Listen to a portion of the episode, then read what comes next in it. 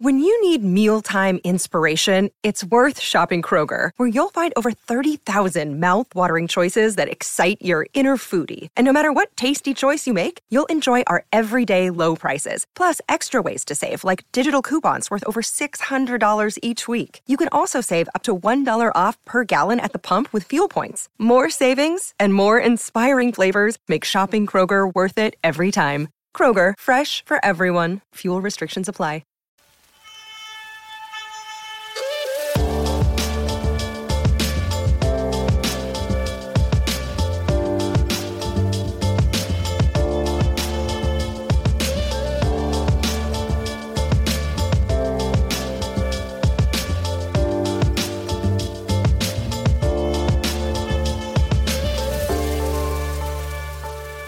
Hello, Bulls fans. Welcome to Bulls HQ, a Chicago Bulls podcast. Thank you for joining us on this episode, one where Will and I get to revel in our abilities as prophets. I say that because if you tuned into the show last week, we here on Bulls HQ predicted a 3 and 0 week with the Bulls to beat the Hornets, Knicks, and Nets. And what do you know, Bulls fans?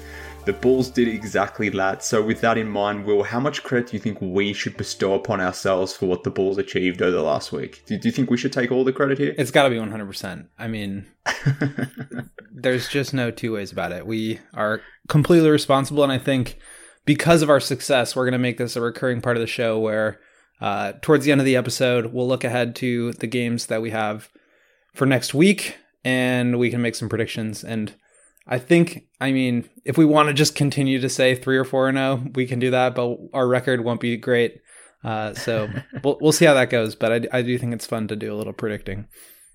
Yeah, for sure. It's it's uh it's not an element we've done a lot previously. Let's say on Bulls HQ, but um maybe it's a it's a one off thing. I uh, I know some random luck here, but nonetheless, it, it's it appears to be working. So maybe we uh we have to keep going with it. But look, uh, moving away from the, shenanigans here, like there's, there's actually a ton to discuss in this episode. Obviously, we're doing weekly podcasts here, and for whatever reason, like an amazing week from a, a, like an on-court perspective. Obviously, we talked about the three, or we touched on there the three wins, and we'll get into those three wins a little bit later on the show. But from a news cycle point of view as well, like there was a lot to actually discuss with this Bulls team. Like we got a resolution on the tampering investigation.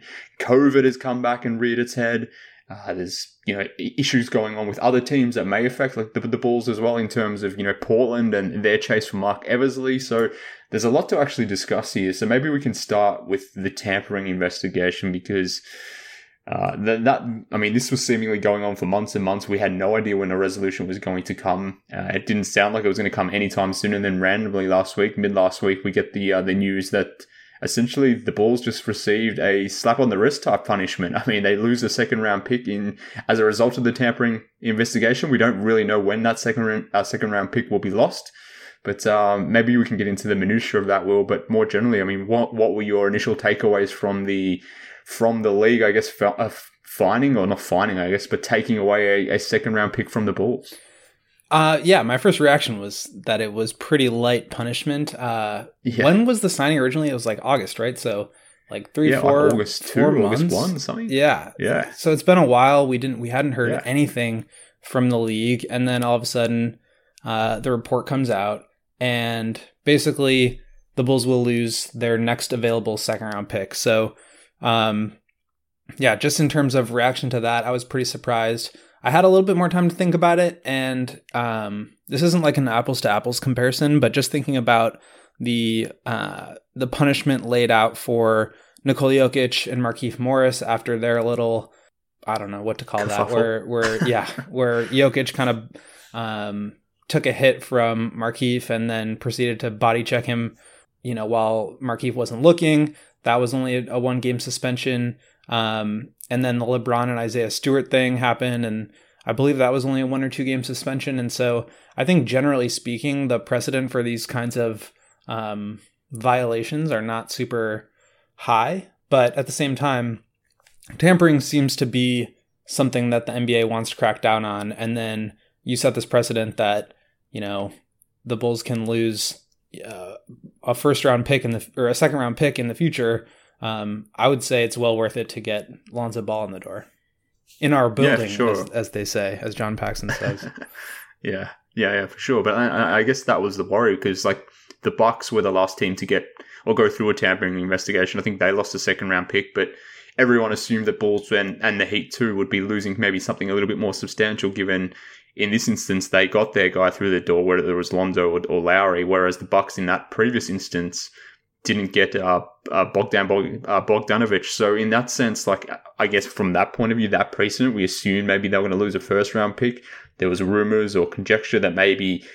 You know, there would be a fine from a dollar's point of view. There would also potentially be suspension for you know, general managers, executives, Arturos, those sorts of things. Obviously, none of that really played out. And to, to be thinking or fearing the worst of like, and maybe the worst being losing a first round pick, which the Bulls don't have a ton of, to go from that to then just losing a second round pick, which the Bulls may not have a second round pick for years and years out from, from, from where we are now. So like, it, it literally is a slap on the wrist. and just, I guess, just based on all the noise that was surrounding this thing and, uh, you know, four or five months ago, to walk away with this being a potential loss of a 2026 for a second round pick, it's just like, okay, whatever, I'm going to continue to tamper. that was my overall takeaway. Like, how is this going to stop us from tampering in the future? Like, it won't, basically. Exactly. Yeah. I mean, I think just from a, like, from a penalty standpoint on the league's behalf, it's very difficult to, like, target evidence that would suggest that teams are, like, talking to players before,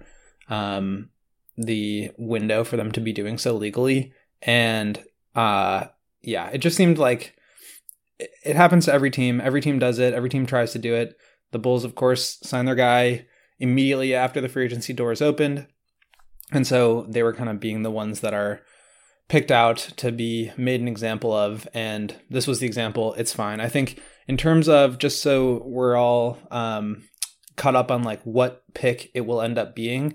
So the Bulls do not have their own second round pick um, until 2026. So we've traded away all of our second round picks in various trades for DeMar. I can lay them out, but basically DeMar trade, uh, the trade last year, which happened at the deadline with Daniel Gafford and uh, Theis and all those guys, and then uh, 2024 goes to the Pelicans and Lonzo, and then 2025 again to the Spurs for DeMar.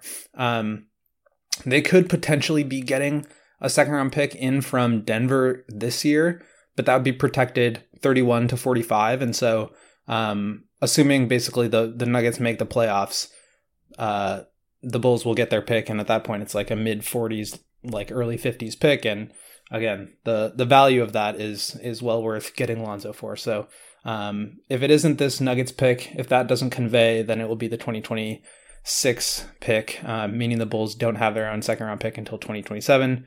Again, I think we're we're all on board with that punishment as far as getting to have Lonzo. Yeah, for sure. And look, if you really value second round picks, you can always go and buy one too. Like, so if, if in the event that the Bulls were to lose their 2024 pick or their 2026 pick, whatever it may be, like, you can always obviously trade for another second round pick. You can buy another second round pick type thing via a trade. So from that perspective as well, like it's not a huge asset to be to be losing.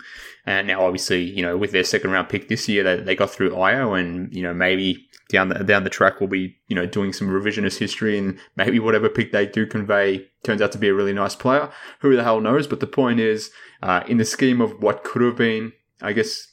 I, I guess how the Bulls could have been punished. This is uh, very light-handed, so it's just amusing, I guess, that it took four odd months to get to this point. That, that's the part that doesn't make sense to me. But uh, well, look, it is what it is. I won't complain more, given uh, the uh, the result. One more piece on this is I think um, I can't remember who tweeted this out, but I saw somebody um, say that essentially like the reaction for when the Bulls sold their pick, which I believe was like the thirty, like early thirties pick to the Warriors that became Jordan Bell um, mm-hmm. a couple years ago, and the difference between that and losing this pick and the reaction um, it's just like the difference I think for me is is that you're like actually it's going towards using something and not just like getting a few million bucks back in the door worth of equity to to Jerry, you know? Mm. Like yeah. yes, it sucks because the Bulls can hit on guys like Ayo in the second round who had an incredible game um, against the Nets this week, and we can get more into that later. But at the end of the day, these picks are are being made use of, even if it's not a player coming through. It's through these trades, or um, in this case, a free agent signing. So I'll I'll take that all day as opposed to just like selling them off. Yeah, one hundred percent. I mean, it's four years later, and people still don't understand why people are annoyed about the selling of the Jordan Bell pick. We won't get into it now because you know if they haven't caught on in four years, and they're not going to catch on now. But it had nothing to ever to do with just the specific player. But yeah, I take your point. But nonetheless, a really good result from that point of view. Like that just added to the week for me. Like we can talk about the wins later on, but um, it, it just it just set the mood. Now maybe things that didn't necessarily set the mood, I guess, was speculation that, uh, and it's probably more so speculation than actual hard reporting here, but. With the, the Blazers firing Neil Olshey in Portland, there were reports from Chris Haynes suggesting that Bulls GM Marc Eversley may be a candidate that will be strongly considered for the lead exec role over in Portland. So I guess whilst we were reveling and uh, celebrating the tampering investigation, this was I won't say this news was concurrent, but it was again another key storyline and, and something that's of note because to me, when I saw this, like I was a little bit some not not surprised, but I was a little bit uh, scared, let's say, in the fact that you know, given what Eversley and Karnisovas have done here in the space of very short time uh, turnaround, and particularly like Eversley and his importance with uh, you know bringing through DeMar DeRozan specifically, like I'm actually quite concerned now that you know that Eversley may leave the Bulls, and that there were reports that that's not necessarily going to happen. That it is just a speculation, but at least from my point of view, like Karnisovas to me strikes me as a guy that needs someone next to him like uh, uh like Eversley, who's more the relationship based guy, the guy that really knows the players, knows networks, and you leave AK in the back to be his stoic self, who's scheming and strategizing and those sorts of things. So he's a perfect offset to to, to AK. So I would be really scared to lose, obviously. And I, I, guess I'm basing that just on some very high level reporting. Obviously, we know nothing about or nothing much about these guys. But uh, what are your thoughts about Eversley being linked to, to the Portland job? Yeah, I mean, I think it's like a uh, like mimicry is the best sign of flattery or whatever. Like they obviously think mm. that Eversley is doing a really good job, and um, you know, obviously, I think all of us agree with that. He's been monumental in just two off seasons and one trade deadline and totally reshaping this franchise from what it was to what it is. Uh, so yeah, I think it would be, you know, I, I wouldn't say disaster, but it would definitely it would definitely sting to lose Ever, Eversley. I, I totally agree with your um, with your take on it in, in terms of him being more of the relationships guy and them balancing each other out really well. I will say uh, Chris Haynes is obviously like a great reporter, but he has his own great relationships around the league, and I think they inform some of his reporting. So I know he and Damian Lillard are really close, and that could just be sort of something that Dame is trying to to get out there as far as like what his preference would be.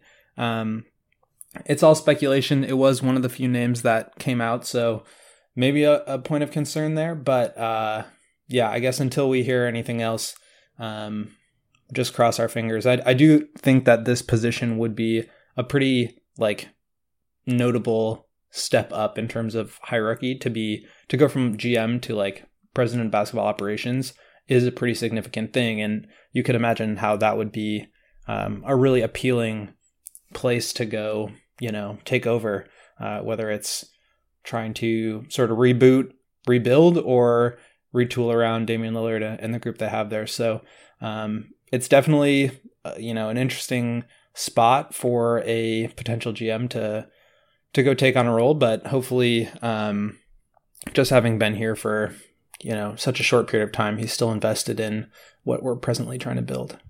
Yeah, and and whilst it would be uh, you know a promotion of sorts, it's hard to look at Portland now and, and really take them seriously. Like they they're kind of a bit of a rabble at the moment, which is not I wouldn't necessarily concern myself with that, but given the, that they the Blazers owe their their first round pick to the to the Bulls, or at least is protected, uh, lottery protected. Like I want to see them make at least one more postseason, uh, preferably you know you know eighth or something like that in the West. Get that, but uh, yeah, I mean, there's just so much going on there in Portland where that, that just doesn't seem right. It sounds like Chauncey, uh, Chauncey Billups after every game is just questioning the team's effort and intensity and all that sort of crap, and you know, whenever you start hearing that, particularly this early in seasons, you can tell there's just something going on in that locker room. So I would imagine, like, yes, it's a promotion, but from a pure, I don't know, being part of a, a, good organization, let's say, and it's funny to refer to the Bulls as a good organization at this point, it, it still feels a bit odd, but that's effectively what they are now, whereas the, the Blazers are a complete shambles at this point, and, and who the hell knows what's going to happen with Lillard, with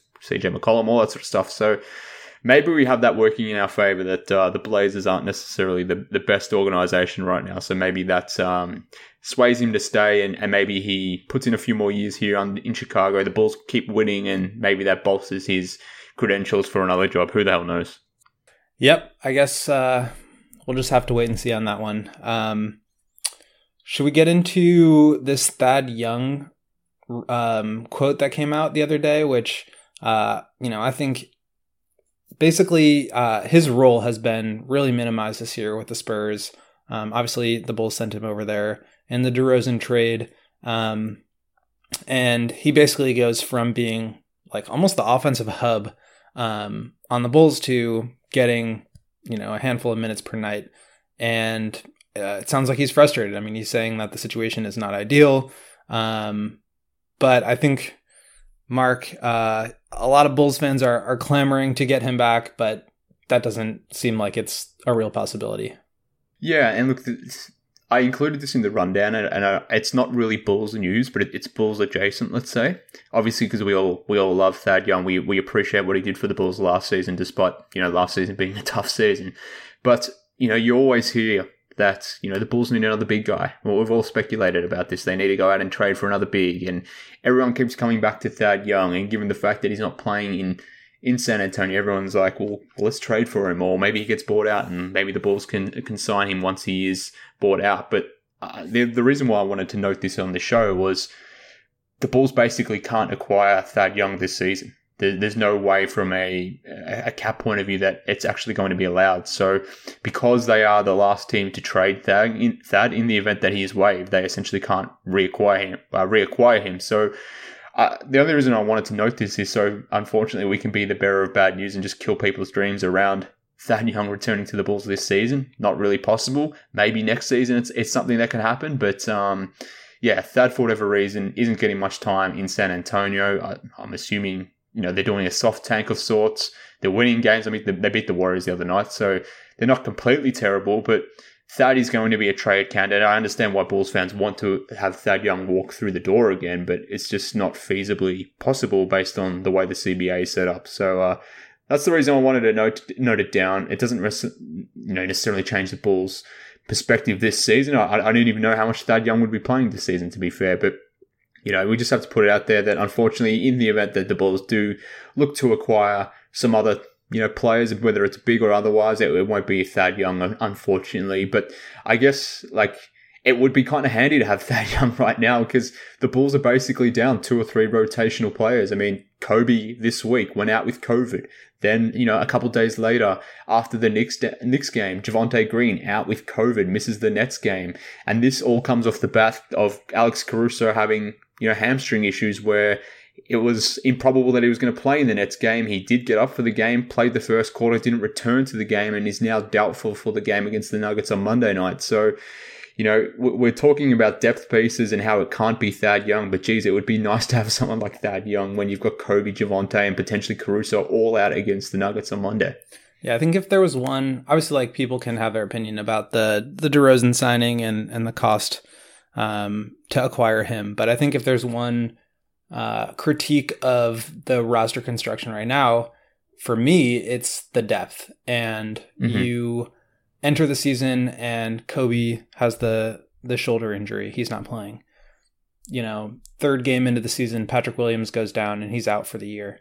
Um, now you have Nick Vucevic uh, misses seven games with COVID, and now Coby's got COVID again, and Javonte Green's got COVID, and Cruz has hurt his hamstring, and it's just really hard to. I think all the all the teams in the league are dealing with this to some capacity, but it it's it's really difficult to like get through a season healthy, and uh, if you can't do that, it can be really hard to to be one of those fifty plus win teams because I think a lot of that, just regardless of how good you are, is reliant on health and availability. And so, um, you know, we bring up that Young because I, I, do think somebody who fits that mold of a big um, defensive player who can pass a little bit and who can sort of be um, a connective piece, whether it's in the starting lineups with Caruso and Pat out, or maybe coming off the bench and um, sort of facilitating the offense in that role the way he did last year.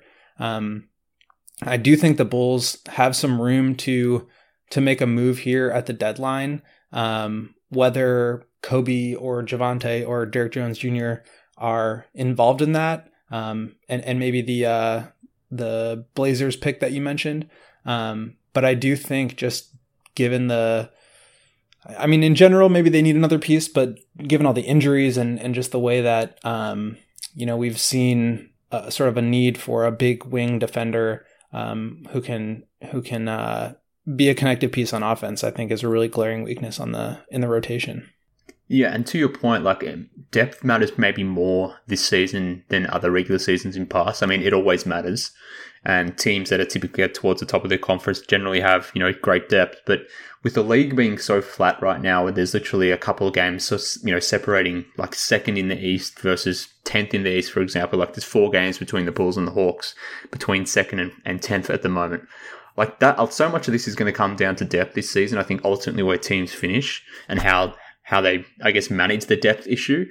But we, when you've got Coby out with COVID and Javonte out with COVID, and then you got Caruso with the hamstring, like obviously, firstly, you hope Javonte and Coby get better and get healthy as quick as possible. That that obviously goes without saying. But you know, something happened between the Bulls and Hornets. I'm assuming because the Hornets have got four players out, and obviously these these two teams faced last Monday night. So the Hornets have LaMelo out. They've got a, uh, Mason Plumlee, I think, is out as well, and Terry Rozier. So like teams all season will be tested from a rotation standpoint, from a depth depth standpoint. So like depth really matters, but with so much of the league as well, sort of clumped together where there's only a couple games separating each other, there's going to be so many buyers at the deadline, you would imagine. And I don't know if there's going to be enough sellers to sort of uh, suffice or, or give every one of these teams that want to be a buyer, you know, exactly what they need. But you know, to the point of this week that we just got done watching as well from the from a ball standpoint, like this team went 3 0 last week with two, well, three really solid wins. Let's just call it three really solid wins. But I mean, that, that game against the Nets was so damn impressive. Like,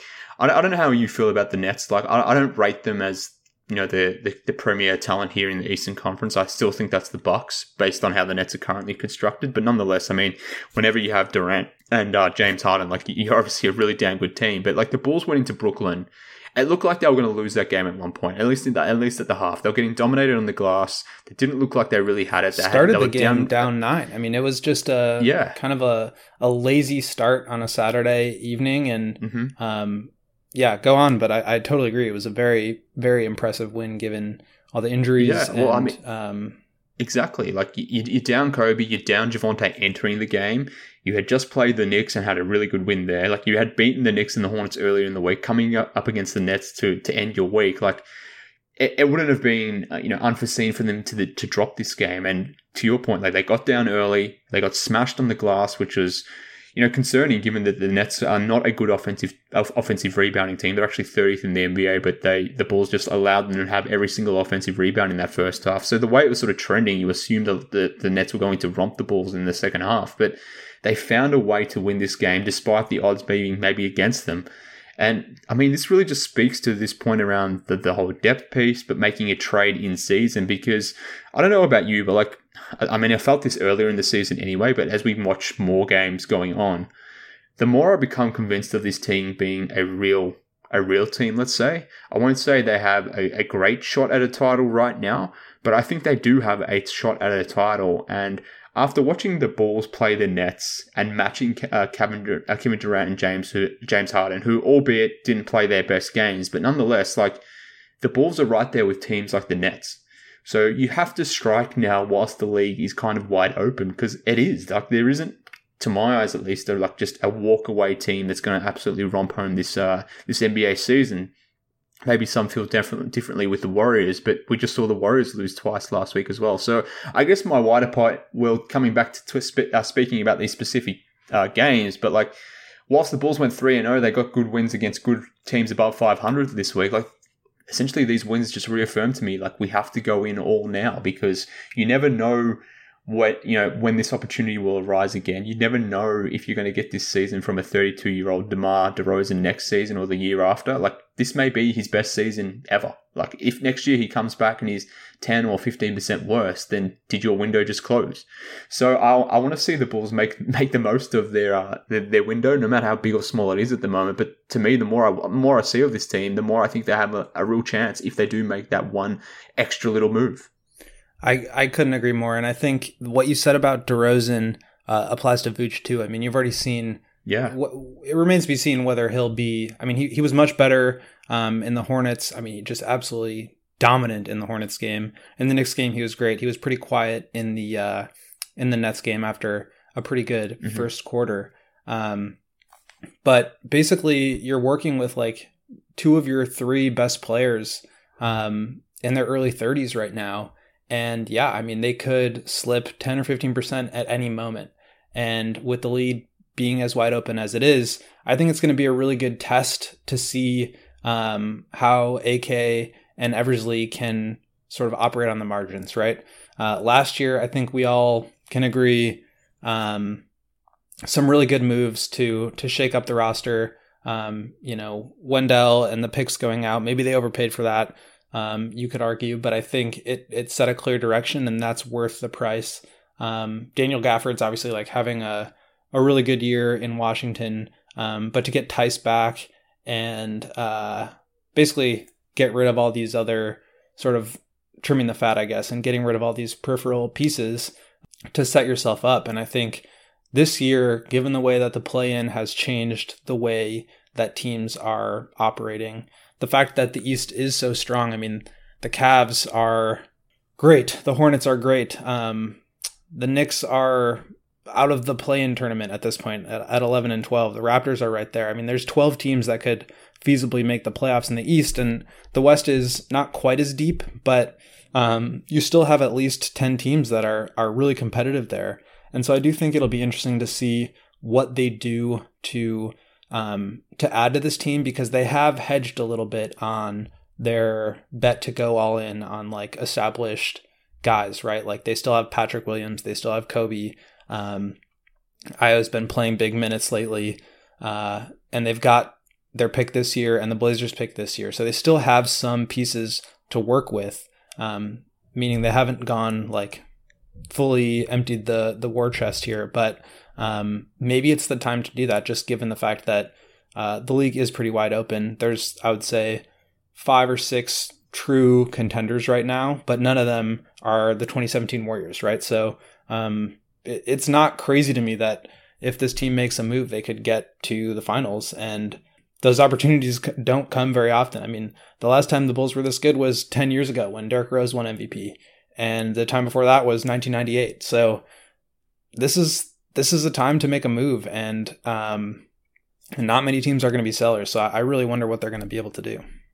Yeah, and look to this point, like the, the, the, league is so bunched up right now, but there is only four teams at the moment who have a top 10 offense and defense in terms of off- offensive rating and defensive rating. Like those four teams are the Warriors, the Suns, the Bulls, and the Bucks as, as presently uh, constructed at the moment. Those numbers will obviously shift day to day, but that's how it stands at the moment. In terms of net rating, the Bulls are one of the four top teams. So, like, maybe things change in the in, you know towards the, the, end of the season where I don't know for whatever reason this this position right now changes. Like maybe DeRozan doesn't sustain this, or maybe they maybe they receive an injury that completely alters their season, or I don't know. Maybe COVID strikes again and you lose Zach or DeMar for two or three weeks, and that really impacts you from a standings point of view. Like there's so many variables that can affect this affect this season, but based on what we know right now and the type of season that you're getting from DeMar. I mean, like go to the Knicks game for example, where he completely turned uh, turned that game in that fourth quarter, had 18 points in that fourth quarter period,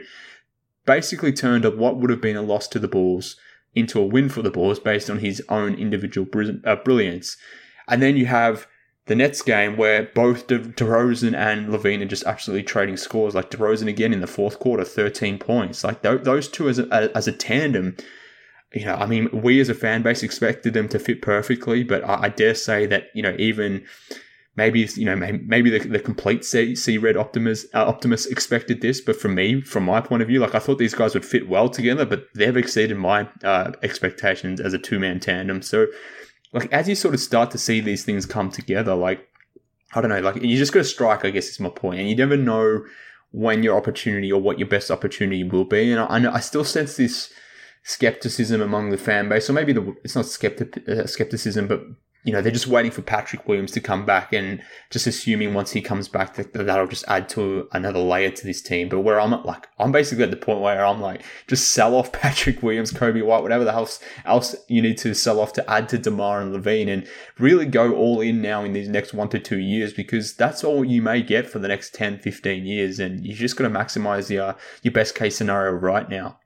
Yeah. I mean, I think the, I wouldn't say I'm a skeptic of this team, but I also, don't view them as like you know such a lock to to make the conference finals or the finals that I would feel like super gung ho about get getting rid of all the remaining trade chips.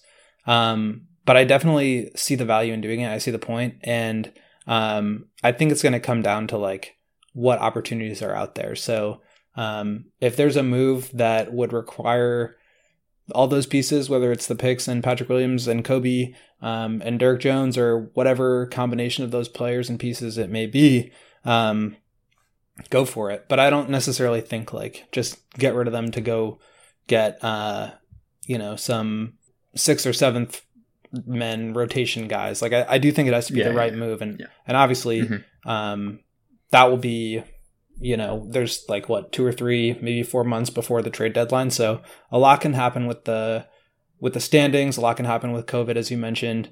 So we'll see how how things kind of you know shake out um, over that time period. But like you said, I mean, if if they can continue to win some of these games, given the injuries, and it does just speak to how impressive they have been this year, especially DeMar and Zach. Um, I, I think, yeah, strike while the iron's hot for sure.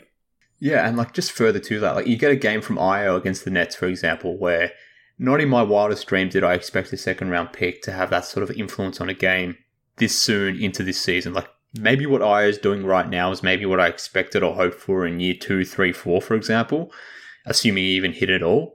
But to have him coming into games and you know playing the way he did against the Nets, like that's found money as well. What DeMar is doing to the level that he's doing at as well is like found money. Like people were talking about the, the, the cost that the Bulls paid to get DeMar DeRozan, the fact that they're paying 26, 27 million dollars this season.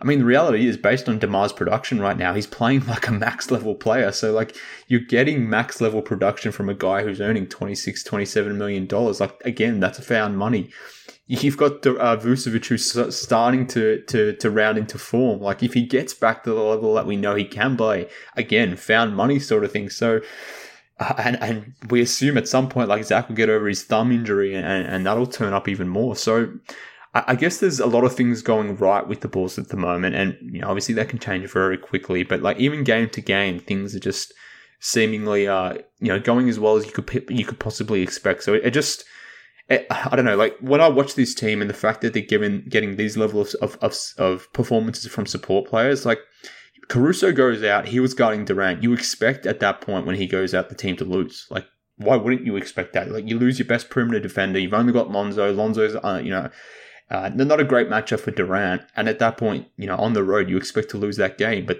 you, you get performances out of Ayo. Derrick Jones Jr. does his stuff off the bench. Like even Tony Bradley came in yesterday and had some some decent minutes. So like they're getting performances from every every single player in, in all of these games where uh, yeah, look, they've obviously had their challenges. We just spoke about all the COVID stuff, but they just keep finding ways to turn up and to, to beat, you know, their opponents. And this is a team sport, and right now the Bulls are just one of the better teams in the NBA. And uh, obviously, a lot of that credit goes to, to Billy and, and the way he's coached this team. But I'm hoping that Arturas and, and Eversley are, are thinking a little bit more strategic, let's say, and I'm sure they are. But and and just are trying to seize this opportunity because the, the players themselves, the coaches, they've basically done everything you possibly can to make this season thus far as successful as it possibly can be. 16 and 8 right now. The Bulls are half a game off the best record in the East. It's, it's crazy. Yeah, I, I far exceeded what my expectations were um, of just like what this team could be.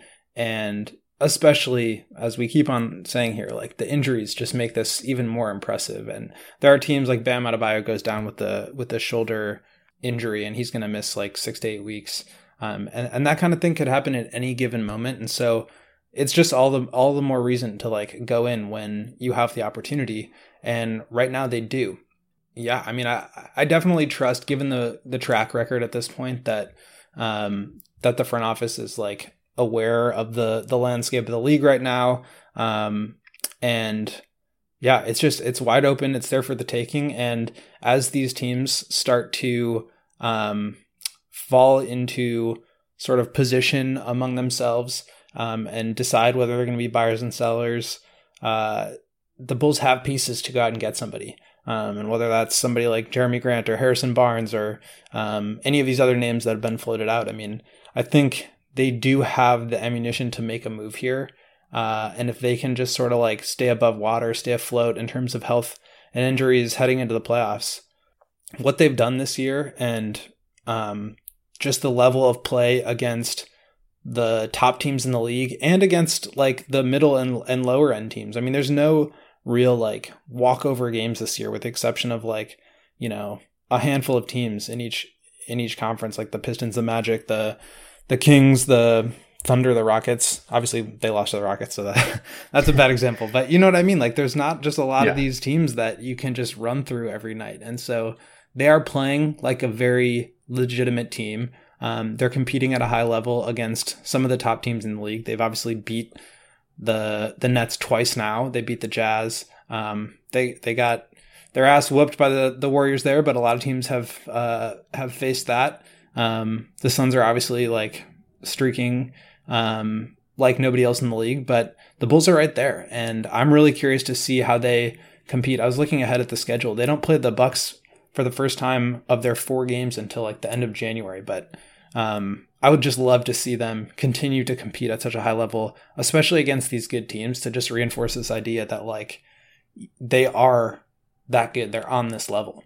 Yeah, and look, the reason why this makes a lot of sense to me is, I mean, they're built on uh, they're built on a tandem where you have two of the best isolation scorers in the NBA. When things get tight, when things slow down, even against elite competition like Durant or Harden, or even as I won't, I won't call the Knicks elite competition, but you saw the difference in having just truly elite on ball guys versus a team that doesn't have that, which the Knicks clearly don't. Like in DeMar and Zach, the Bulls have one of the better two man tandems in the NBA. And, and in the clutch this season, uh, these two guys have won the Bulls numerous amounts of games. Like we've been in situations all this all season where you know for various reasons. Like I mean, for example, the next game, the Bulls came out and absolutely dominated that first half. They got very complacent in the third quarter. The the, the Knicks got back into the game. We're going deep into the fourth quarter where things are virtually tied. And it, you know the Bulls pull away because they have DeMar and Zach, and against the Nets, they were able to outduel James Harden and Kevin Durant because DeMar and Zach are just doing their thing this season. And a lot of what they're doing is being separated by, you know, their performances in the clutch. And I know you have some numbers on uh, on their performance in the clutch, but you read them to me before the show.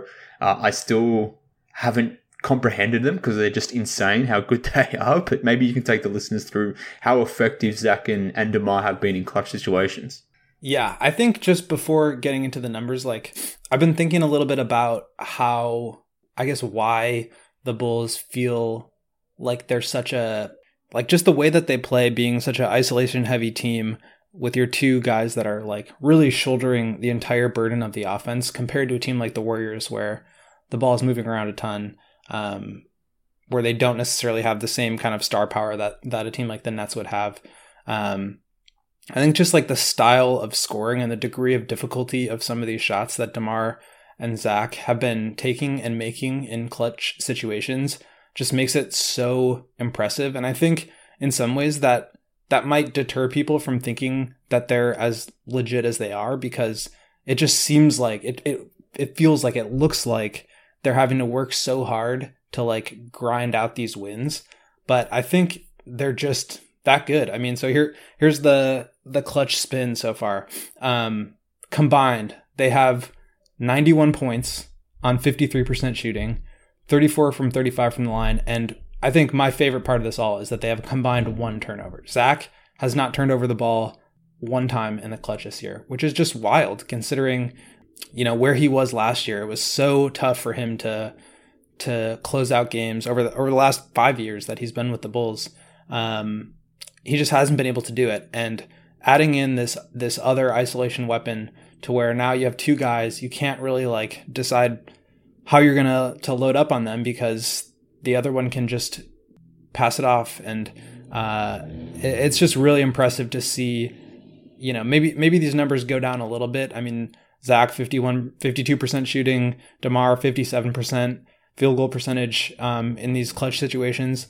Yeah maybe those numbers drop off a little bit but i think yeah they're they're just they're really good and uh, i think the way that they score may, maybe makes it seem like a little bit of a mirage but they they just like they win these games because they're kind of built for these moments. And I think that is such a huge advancement for Zach, um, whether he's like been the guy or not um, in these moments. Like having DeMar and and learning how to read these these um, situations is is just going to make them so deadly when when the playoffs come come around. Yeah, completely agree. And look, both deserve credit because they've found a balance in terms, and they've found it really quickly in terms of how they play out these final situations. Like it's it's generally been DeMar controlling things, but Zach's been completely fine with that. And at the same time, like he just finds a way to bob up and you know find his rhythm within these sorts of situations. I mean, he had a quiet 31 points against the Nets the other night. Like just he was so efficient. Like you didn't even I didn't know that he had 31 points. I guess is my point. But nonetheless, like. Yeah, this just speaks even further to what we were saying before. Like when DeMar and Zach are doing what they're doing, and teams are having trouble guarding them at the moment.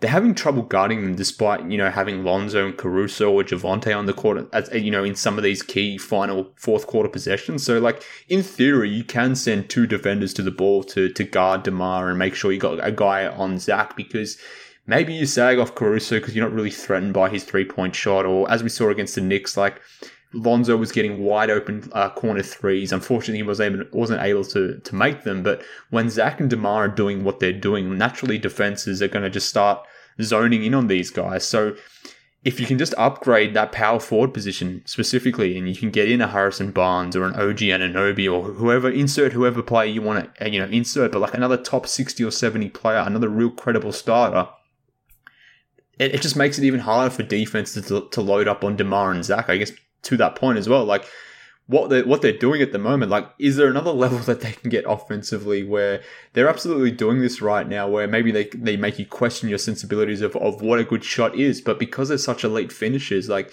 can they even get to that next level if defenses can't afford to double or triple team these guys. And I don't know, like that's something else to consider as well as to another reason as to why you would go out and boost that four spot because you know, Zach and DeMar are doing some amazing things and they've found a rhythm with each other. This whole team more generally has found a rhythm in, with each other. But like, if you just add another piece, another legitimate piece, like there's another level to this offense in which you can reach. Like they're up to eighth in offensive rating now after being, you know, 13th maybe a week ago.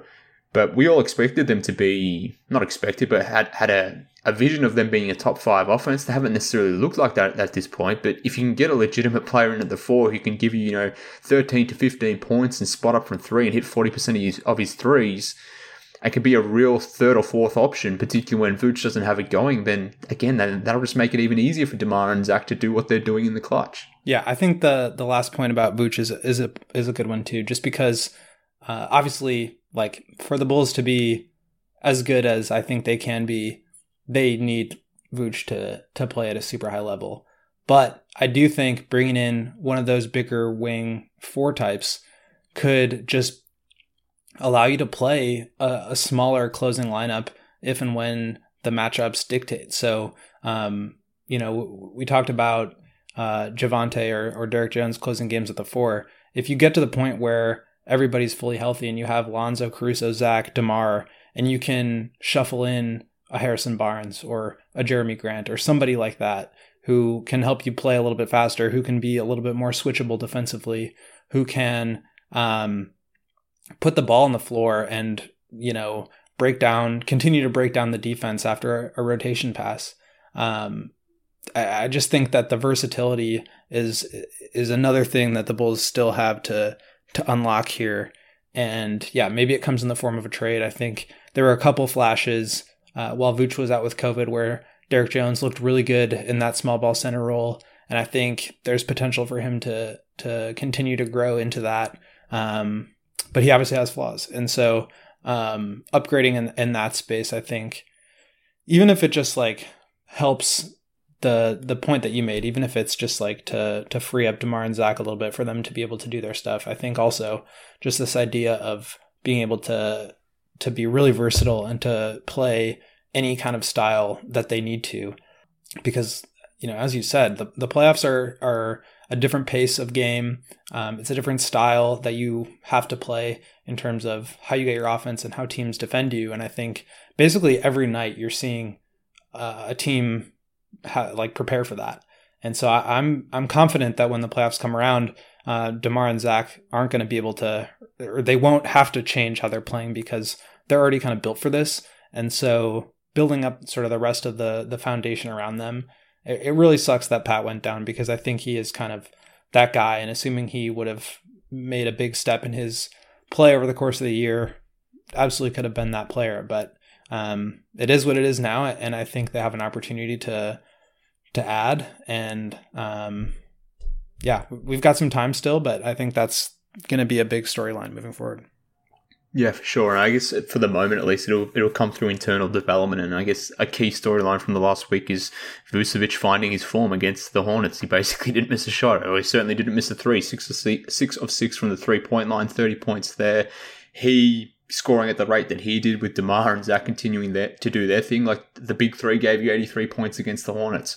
Vooch backed it up with another really good game against the Knicks where you got 88 points out of the big three there. So like when Zach and DeMar are doing their thing, assuming he's still getting his touches, which he has been over the last week, like and, and assuming he's obviously making shots, like Vooch can be a benefactor of what DeMar and, and Zach are doing, and it, it, it makes it so so damn hard to guard Vooch, as we saw this week, where, you know, defenses are funneling in onto Mar- DeMar and, and LaVine. Like, you can have Vooch sort of just popping out to the three point line and using his really good face up jumper, and he can just get clean looks day after day, uh, just, just spotting up after. Uh, oh, spotting up off these guys, and we and we saw this, that we saw that this week. So I guess that's that'll be the the case for the next couple of weeks. I mean, obviously, as we get towards January and February, we can start talking more about trades, and we'll be, I mean, we'll be talking about it all season to be fair. But like, if there's internal development to, to come, like it'll come through Vooch, and I guess that's an encouraging part of this week as well, and a key part of why the Bulls were able to go three and zero is we started to see some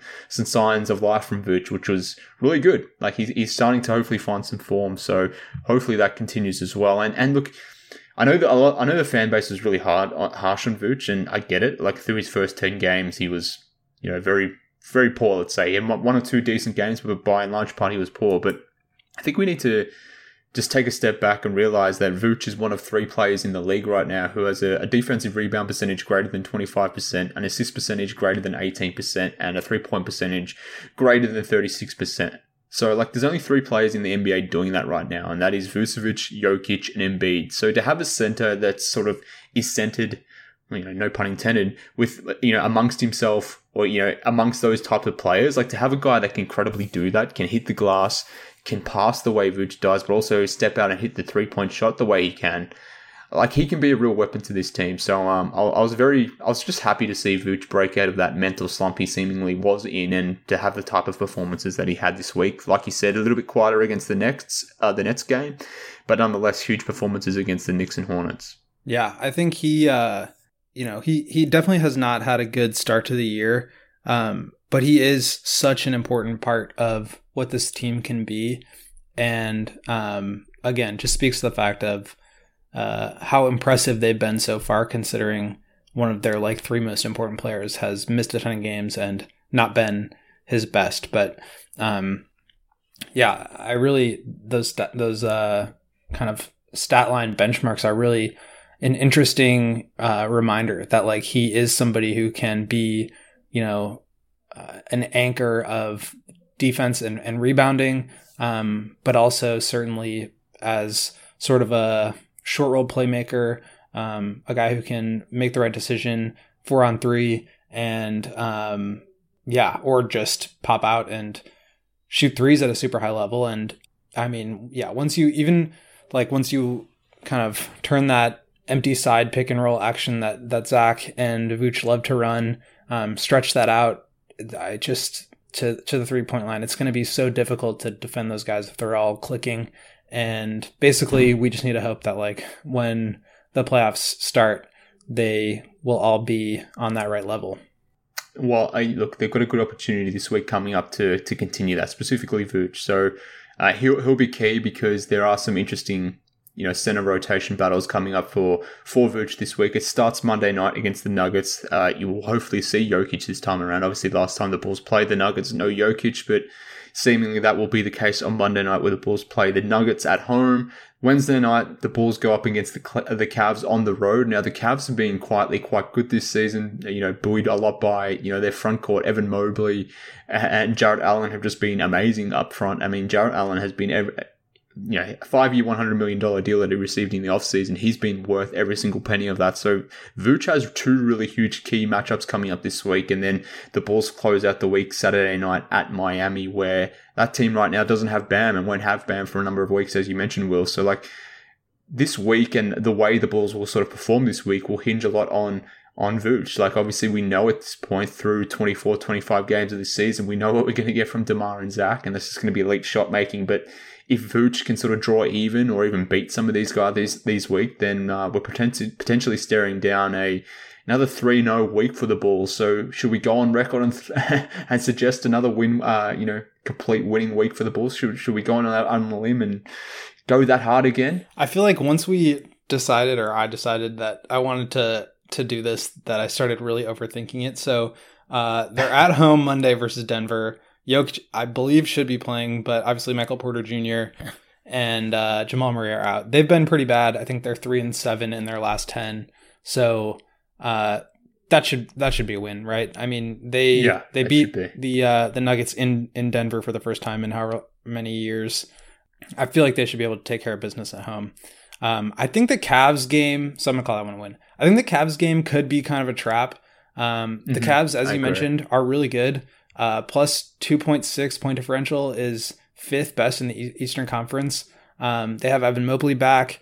Uh, Darius Garland is playing at an all star level. Um, Jarrett Allen is playing at an all star level. So I think they could be a potentially really tough matchup, um, mm-hmm. but also don't have anybody to guard Zach and DeMar. So um, I think if they lose a game this week, it will be to the to the Cavs. Um, and I was thinking like the the Friday night, Saturday night in Miami could be a bit of a a schedule loss there, but I, I do think they will go into Miami and win. So um, I'm gonna go two and one. I think they totally could, and frankly, they should beat this Cavs team. But I think if they lose a game this week, it will be to the Cavs. Yeah, look, I, I completely agree. I think that Cavs game is a sneaky game. And I hadn't considered the, the piece around the Heat, the fact that they'll be in Miami maybe the night before, and uh, you know that Miami nightlife may claim them. But nonetheless, no, bam. I think they should beat the Heat. But I think what's important now that you know over the next few weeks, the Bulls will only be playing three games a week for at least the next three weeks, whereas previous weeks there was times where they were playing four games, maybe even five games, particularly on those road trips. So like they've got some good pace in between their games.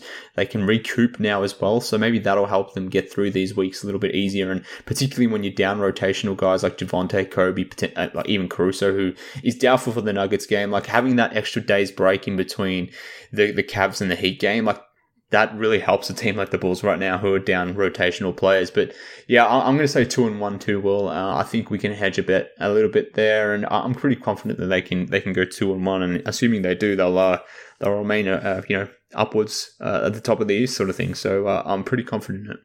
Yeah, I think also like they definitely like take their foot off the gas pedal a little bit sometimes in games yeah, after they yeah. get big leads, but they're not a mm-hmm. team that like you know they they're very focused. They they know what's at stake mm-hmm. here. They know it's like veteran guys for the most part. Um, I'm not like worried about them going out in LA or in Miami or whatever. Like I, I think they'll they'll go in and take care of business against a team that's been without Jimmy Butler and Bam. So um, we'll see if Jimmy plays in that game. But even still, especially having lost the that one the other week, um, I believe in Chicago, right? Uh, I think they'll they'll get that one. Yeah, let's let's call it. Let's lock it in. Two and one. We we, we got the three in a right last week. Uh, I, am feeling confident we're going to get two and one uh, right this week. But nonetheless, we'll obviously find out and we'll uh, we'll review how we went next week on, on next week's show. But maybe we call it here, Will. Uh, thanks for joining me, mate. Thank you all the listeners for jumping on and, and tuning into Bulls HQ. Follow us on Twitter at Won't Gottlieb. You can get catch me at MK Hoops. The Bulls HQ Twitter is at Bulls HQ Pod. Send us an email, bullshqpod at gmail.com. If you want to be part of the Bulls HQ Discord, drop me a DM on Twitter. I will send you an invite link. Alternatively, there will be an invite link in the episode description of this episode. Uh, five star reviews, all that sort of stuff. Uh, heading into Christmas, give Will and I a Christmas present by uh, for giving us some uh, five star reviews. We uh, we would greatly appreciate that. But um, look, that just about does it for this episode of the show. Like we sort of touched on on this week, very good week for the Bulls. Uh, I'm confident it will continue, and just the way te- this team continues to turn up, why the hell would you not be uh, confident that they're, they're going to continue playing this well? And like we said, it all starts Monday night against the Nuggets. So be on the lookout for the next episode of Bulls HQ next Monday in your feeds, Bulls fan. We'll be back then to speak about all things Bulls. But uh, for now, on behalf of Will and I, thank you for tuning in. Speak soon, Bulls fans.